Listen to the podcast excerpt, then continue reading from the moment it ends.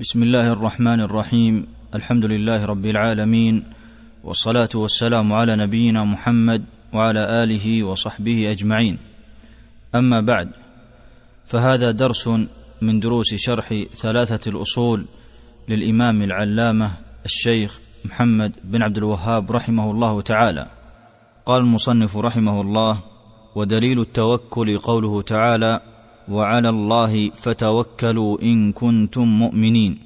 وقوله تعالى ومن يتوكل على الله فهو حسبه. التوكل هو صدق التفويض والاعتماد على الله في جميع الأمور فتفوض جميع أمورك إليه سبحانه وتعتمد عليه في جميع أحوالك وتظهر له العجز والاستسلام والذل له. وتضع حوائجك بين يديه جل وعلا. والتوكل عبادة من العبادات بل هو من أجل أنواع العبادات وأعلى مقامات التوحيد.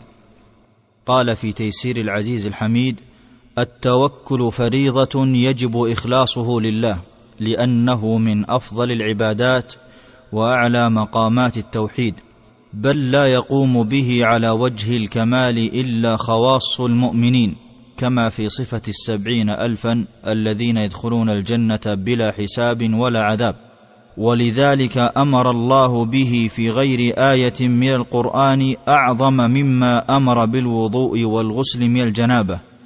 بل جعله شرطا في الإيمان والإسلام. ومفهوم ذلك انتفاء الإيمان والإسلام عند انتفائه.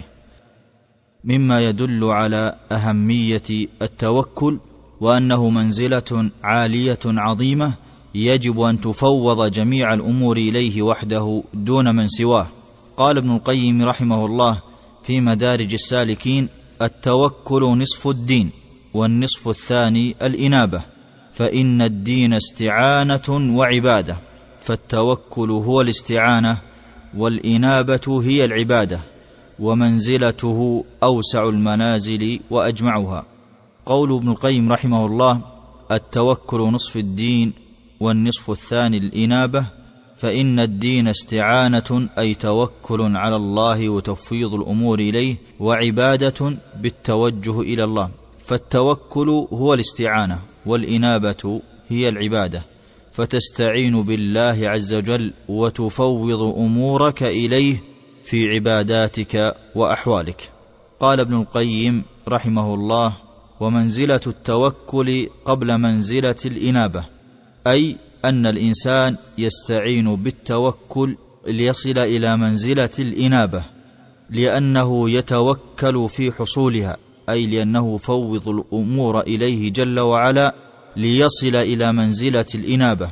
قال فالتوكل وسيلة والإنابة غاية. وقد جعل الله تعالى التوكل سببا لنيل محبته. قال عز وجل إن الله يحب المتوكلين والتوكل دليل على صحة إسلام المتوكل. قال سبحانه إخبارا عن موسى وقال موسى يا قوم إن كنتم آمنتم بالله فعليه توكلوا إن كنتم مسلمين. وحقيقة التوكل هو تعلق القلب بالله والأخذ بالأسباب مع عدم الاعتماد عليها أي أن تفوض أمرك إليه سبحانه بقلبك مع الأخذ بالأسباب بشرط عدم الاعتماد عليها ولا تظن أن الأسباب هي التي تنفع أو تضر وإنما هي وسيلة إلى ما تتخذه وقد تتخلف تلك الأسباب عما أردت. قال ابن القيم رحمه الله في كتابه الفوائد وسر التوكل وحقيقته هو اعتماد القلب على الله وحده فلا يضره مباشرة الأسباب مع خلو القلب من الاعتماد عليها والركون إليها أي فوض أمرك إليه سبحانه وإذا كان القلب متعلقا به جل وعلا وحده فإن الأسباب لا يضر اتخاذها مع تعلق القلب مع الله. قال كما لا ينفعه قوله توكلت على الله مع اعتماده على غيره وركونه إليه وثقته به فتوكل اللسان شيء وتوكل القلب شيء آخر أي أن الإنسان إذا كان يزعم أنه متوكل على الله بلسانه لكن قلبه ضد ذلك فقول اللسان لا ينفعه بذلك في شيء. والتوكل محله السبب وكماله بالتوكل. قال ابن القيم رحمه الله في زاد المعاد التوكل محله الأسباب وكماله بالتوكل على الله. وهذا كتوكل الحراث الذي شق الأرض وألقى فيها البذر. فتوكل على الله في زرعه وإنباته فهذا قد أعطى التوكل حقه. هذا مثال عظيم ذكره العلامة ابن القيم في الجمع بين التوكل والسبب فالمزارع يصلح الأرض ويلقي البذر فيها ثم يتوكل على الله عز وجل في إخراجها لأنه ليس في مقدور البشر إنبات النبات فهو يفعل السبب بإلقاء البذور فيها ثم يتوكل على الله عز وجل في إخراجها وهكذا المسلم يفوض جميع أموره إلى الله عز وجل بالقلب مع فعله الأسباب المشروعة. فيجب عليه فعل الأسباب مع التوكل ولكن مع عدم الركون إليها. قال ابن القيم رحمه الله في مدارج السالكين من أنكر الأسباب لم يستقم منه التوكل أي لا بد من فعل السبب مع التوكل ولكن من تمام التوكل عدم الركون إلى الأسباب وقطع علاقة القلب بها فيكون حال قلبه قيامه بالله لا بها أي لا بالأسباب وحال بدنه قيامه بها أي بالأسباب. يعني أن القلب يجب أن يكون كله متوجها إلى الله بكليته إليه سبحانه وهذا هو التوكل. وأما البدن فهو الذي يقوم بالأسباب. فاجعل الأسباب على جوارحك ولا تجعل الأسباب في قلبك. والتوكل من حيث هو ينقسم إلى قسمين. القسم الأول توكل اضطرار وهذا لا يتخلف عنه الفرج بإذن الله. والقسم الثاني توكل اختيار. قال ابن القيم رحمه الله في مدارج السالكين التوكل تارة يكون توكل اضطرار وإلجاء. بحيث لا يجد العبد ملجأ ولا وزرا أي ولا حصنا إلا التوكل. كما إذا ضاقت عليه الأسباب وضاقت عليه نفسه وظن أن لا ملجأ من الله إلا إليه. وهذا أي وهذا النوع وهو توكل الاضطرار لا يتخلف عنه الفرج والتيسير البتة. وتارة أي هذا القسم الثاني من أنواع التوكل. وتارة يكون توكل اختيار وذلك التوكل مع وجود السبب المفضي إلى المراد فإن كان السبب مأمورا به ذم على تركه أي إذا كان السبب مما أمر به فإذا تركه يكون مذموما على تركه فإن كان السبب مأمورا به ذم على تركه وإن قام بالسبب وترك التوكل ذم على تركه أيضا فإنه واجب باتفاق الأمة ونص القرآن والواجب القيام بهما والجمع بينهما أي بفعل السبب مع التوكل. وإن كان السبب محرما حرم عليه مباشرته وتوحد السبب في حقه في التوكل فلم يبق سبب سواه. فإن التوكل من أقوى الأسباب في حصول المراد ودفع المكروه بل هو أقوى الأسباب على الإطلاق وإن كان السبب مباحا نظرت هل يضعف قيامك به التوكل أو لا يضعفه؟ فإن أضعفه وفرق عليك قلبك وشتت همك فتركه أولى وإن لم يضعفه فمباشرته أولى. لأن حكمة أحكم الحاكمين اقتضت ربط المسبب به فلا تعطل حكمته. انتهى كلامه رحمه الله. والتوكل ينقسم إلى توكل في الأمور الدنيوية وتوكل في الأمور الدينية. قال ابن القيم رحمه الله في كتابه الفوائد التوكل على الله نوعان. أحدهما توكل عليه في جلب حوائج العبد وحظوظه الدنيوية أو دفع مكروهاته ومصائبه الدنيوية. والثاني التوكل عليه في حصول ما يحبه ويرضاه من الإيمان واليقين والجهاد والدعوة إليه. قال وبين النوعين من الفضل ما لا يحصيه إلا الله. فمتى توكل عليه العبد في النوع الثاني حق توكله أي في الأمور الدينية كفاه النوع الأول تمام الكفاية أي كفاه الله أموره الدنيوية. ومتى توكل عليه في النوع الأول دون الثاني كفاه أيضا لكن لا يكون له عاقبة المتوكل فيما يحبه ويرضاه. فأعظم التوكل عليه التوكل في الهداية وتجريد التوحيد ومتابعة الرسول صلى الله عليه وسلم وجهاد أهل الباطل. فهذا توكل الرسل عليهم الصلاة والسلام وخاصة أتباعهم. وإذا قوي توحيد العبد قوي توكله بإذن الله. قال ابن القيم رحمه الله في مدارج السالكين لا يستقيم توكل العبد حتى يصح له توحيده بل حقيقة التوكل توحيد القلب فما دامت فيه علائق الشرك فتوكله معلول مدخول وعلى قدر تجريد التوحيد يكون صحة التوكل. فإن العبد متى التفت إلى غير الله أخذ ذلك الالتفات شعبة من شعب قلبه. فنقص من توكله على الله بقدر ذهاب تلك الشعبة. ومنها هنا ظن من ظن أن التوكل لا يصح إلا برفض الأسباب. قال وهذا حق لكن رفضها عن القلب لا عن الجوارح.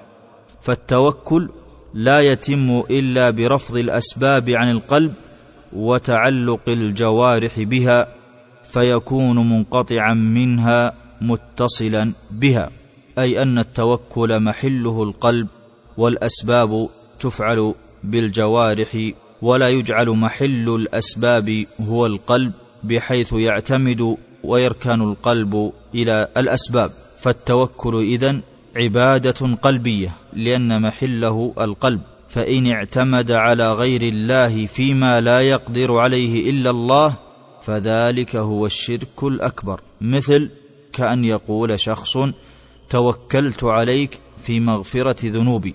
أو يقول له توكلت عليك في شفاء مريضي. ونحو ذلك. فشفاء المريض ومغفرة الذنوب خاصة بالله عز وجل.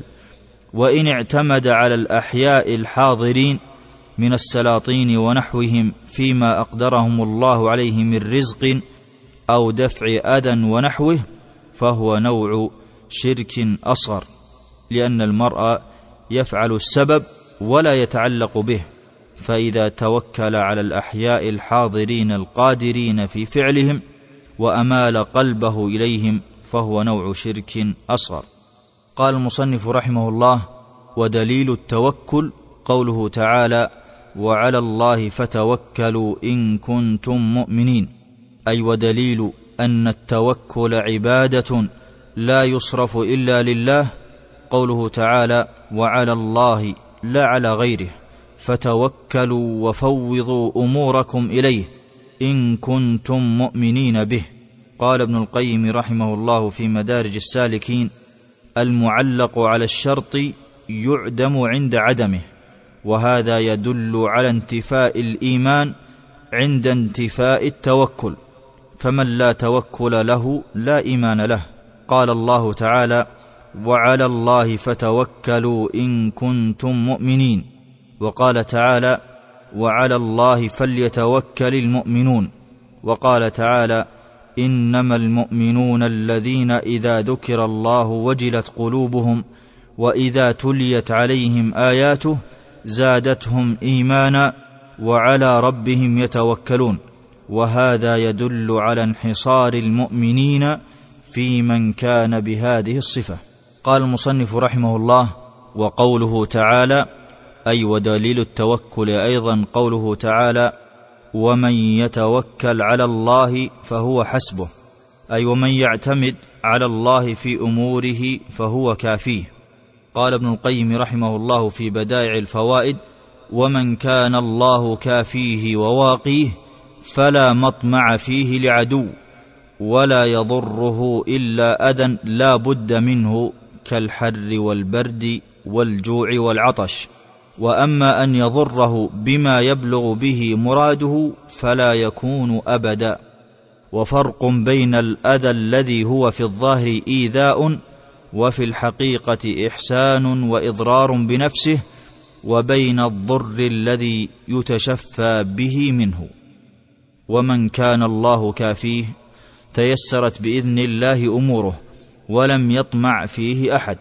قال شيخ الإسلام رحمه الله الإستعانة بالله والتوكل عليه واللجأ إليه والدعاء له هي التي تقوي العبد وتيسر عليه الأمور.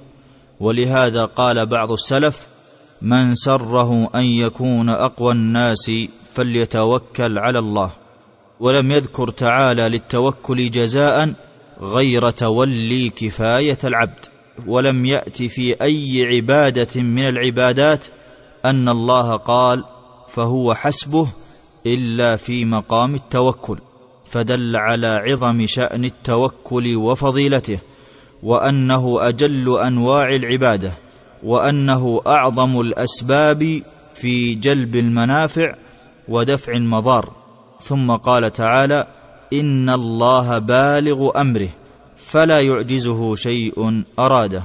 قال شيخ الإسلام رحمه الله وأما أرجح المكاسب فالتوكل على الله والثقة بكفايته وحسن الظن به وذلك أنه ينبغي للمهتم بأمر الرزق أن يلجأ فيه إلى الله ويدعوه.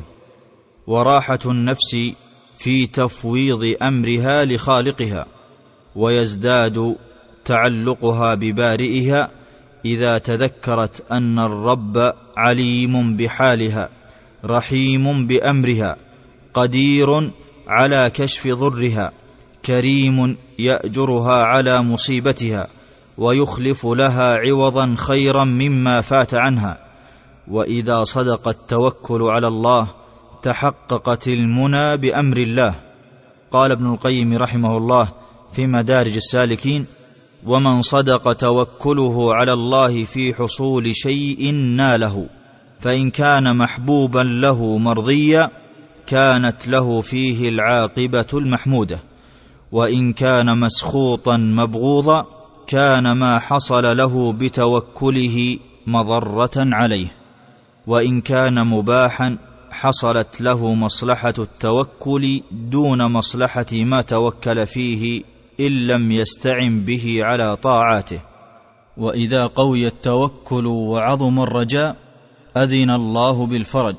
ترك الخليل إبراهيم عليه السلام زوجته هاجر وابنها إسماعيل صغيرا رضيعا بواد لا حسيس فيه ولا أنيس ولا زرع حوله ولا ضرع توكلا على الله وامتثالا لأمره فأحاطهما الله بعنايته فإذا الصغير يكون نبيا وصفه الله بالحلم والصبر وصدق الوعد والمحافظة على الصلاة والأمر بها والماء المبارك زمزم ثمرة من ثمار توكل الخليل عليه السلام ولما عظم البلاء ببني إسرائيل وتبعهم فرعون بجنوده وأحاطوا بهم وكان البحر أمامهم قال أصحاب موسى إنا لمدركون.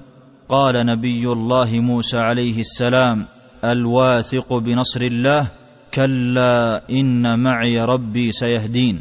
فأمره الله بضرب البحر فصار طريقا يبسا كل فرق كالطود العظيم. ويونس عليه السلام التقمه حوت في لجج البحر وظلمائه فلجأ إلى مولاه وألقى حاجته إليه. لا إله إلا أنت سبحانك إني كنت من الظالمين. فنبذ وهو سقيم في العراء وما ضاع مجردا في الخلاء. وأم موسى عليه السلام ألقت ولدها موسى في اليم ثقة بالله وامتثالا لأمره. فإذا هو رسول من أولي العزم المقربين. ويعقوب عليه السلام قيل له إن ابنك أكله الذئب ففوض أمره إلى الله وناجاه فرده عليه مع أخيه بعد طول حزن وفراق ولما ضاق الحال وانحصر المجال وامتنع المقال من مريم عليه السلام عظم التوكل على ذي العظمة والجلال ولم يبق إلا الإخلاص والاتكال. فأشارت إليه أن خاطبوه. قالوا كيف نكلم من كان في المهد صبيا؟ فعندها انطقه الله. قال إني عبد الله آتاني الكتاب وجعلني نبيا. ونبينا محمد صلى الله عليه وسلم يتوارى مع صاحبه عن قومه في جبل أجرد في غار قفر مخوف. فبلغ الروع صاحبه. وقال يا رسول الله لو أن أحدهم نظر إلى قدميه لأبصرنا. فقال عليه الصلاة والسلام وهو واثق بربه يا أبا بكر ما ظنك باثنين الله ثالثهما. فأنزل الله تأييده ونصره وأمده بجنود لا ترى فسكن الجأش وحصل الأمن وتمت الهجرة وانطلقت الرسالة. وإذا تكالبت عليك الأيام وأحاطت بك دوائر الابتلاء فلا ترجو إلا الله وارفع أكف الضراعة وألق كنفك بين يدي الخلاق وعلق رجاءك به وفوض الأمر للرحيم واقطع العلائق عن الخلائق ونادي العظيم وتحر أوقات الإجابة كالسجود وآخر الليل وإذا قوي التوكل والرجاء وجمع القلب في الدعاء لم يرد النداء. أمن يجيب المضطر إذا دعاه ويكشف السوء. فسلم الأمر لمالكه والله عزيز لا يذل من استجار به ولا يضيع من لاذ بجنابه. وتفريج الكربات عند تناهي الكرب واليسر مقترن بالعسر. وتعرف على ربك في الرخاء يعرفك في الشدة. وحسبنا الله ونعم الوكيل. قالها الخليلان في الشدائد؟ ومن صدق توكله على الله في حصول شيء ناله. ومن فوض أمره إليه كفاه ما أهمه. ومن حقق التوكل عليه لم يكله إلى غيره بل تولاه جل وعلا بنفسه. ومن يتوكل على الله فهو حسبه وعلى قدر حسن ظنك بربك ورجائك له يكون توكلك عليه. فاجعل ربك وحده موضع شكواك. قال الفضيل رحمه الله والله لو يئست من الخلق حتى لا تريد منهم شيئا لأعطاك مولاك كل ما تريد. وكلما كان العبد بالله أعرف كان توكله عليه أقوى وقوة التوكل وضعفه بحسب قوة الإيمان وضعفه. ومن توكل على الله فلا يستبطئ الفرج فالله ذكر كفايته للمتوكل عليه. وربما أوهم ذلك تعجل الكفاية وقت التوكل. فالله جعل لكل شيء قدرا ووقتا فلا يستعجل المتوكل فيقول قد توكلت ودعوت فلم أر شيئا فالله بالغ أمره قد جعل لكل شيء قدرا والله سبحانه هو المتفرد بالاختيار والتدبير وتدبيره لعبده خير من تدبير العبد لنفسه وهو أرحم به منه بنفسه. وأيوب عليه السلام شكا فقره وحاجته ومصيبته إلى الله عز وجل ونادى ربه قال الله عز وجل عنه وأيوب إذ نادى ربه أني مسني الضر وأنت أرحم الراحمين. فاستجاب الله عز وجل له دعاءه قال سبحانه فاستجبنا له وكشفنا ما به من ضر وآتيناه أهله ومثلهم معهم رحمة من عندنا. ففرج الله عز وجل عنه كربه ورزقه فضلا عظيما كثيرا جزيلا من إعادة أهله وولده إليه. ورزق مالا كثيرا وأنزل الله عز وجل عليه جرادا من ذهب كما في صحيح البخاري وجعل يحثو في ثوبه. والله عز وجل يقول له وأنت يا أيوب وهو يقول لا غنى لي عن بركتك. قال الله سبحانه لما ذكر قصة أيوب قال وذكرى للعابدين.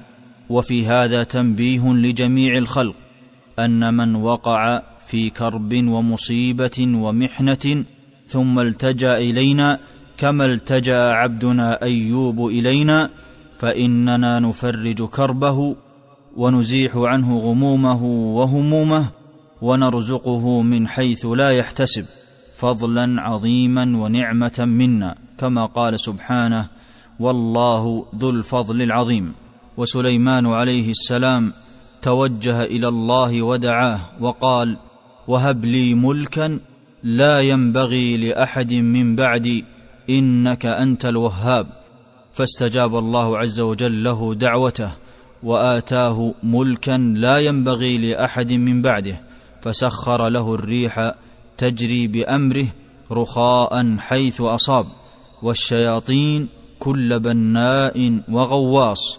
وآخرين مقرنين في الأصفاد ومنحه جنودا من الإنس والجن والطير كما قال سبحانه وحشر لسليمان جنوده من الإنس والجن والطير فهم يوزعون. وعلمه تعالى منطق الطير.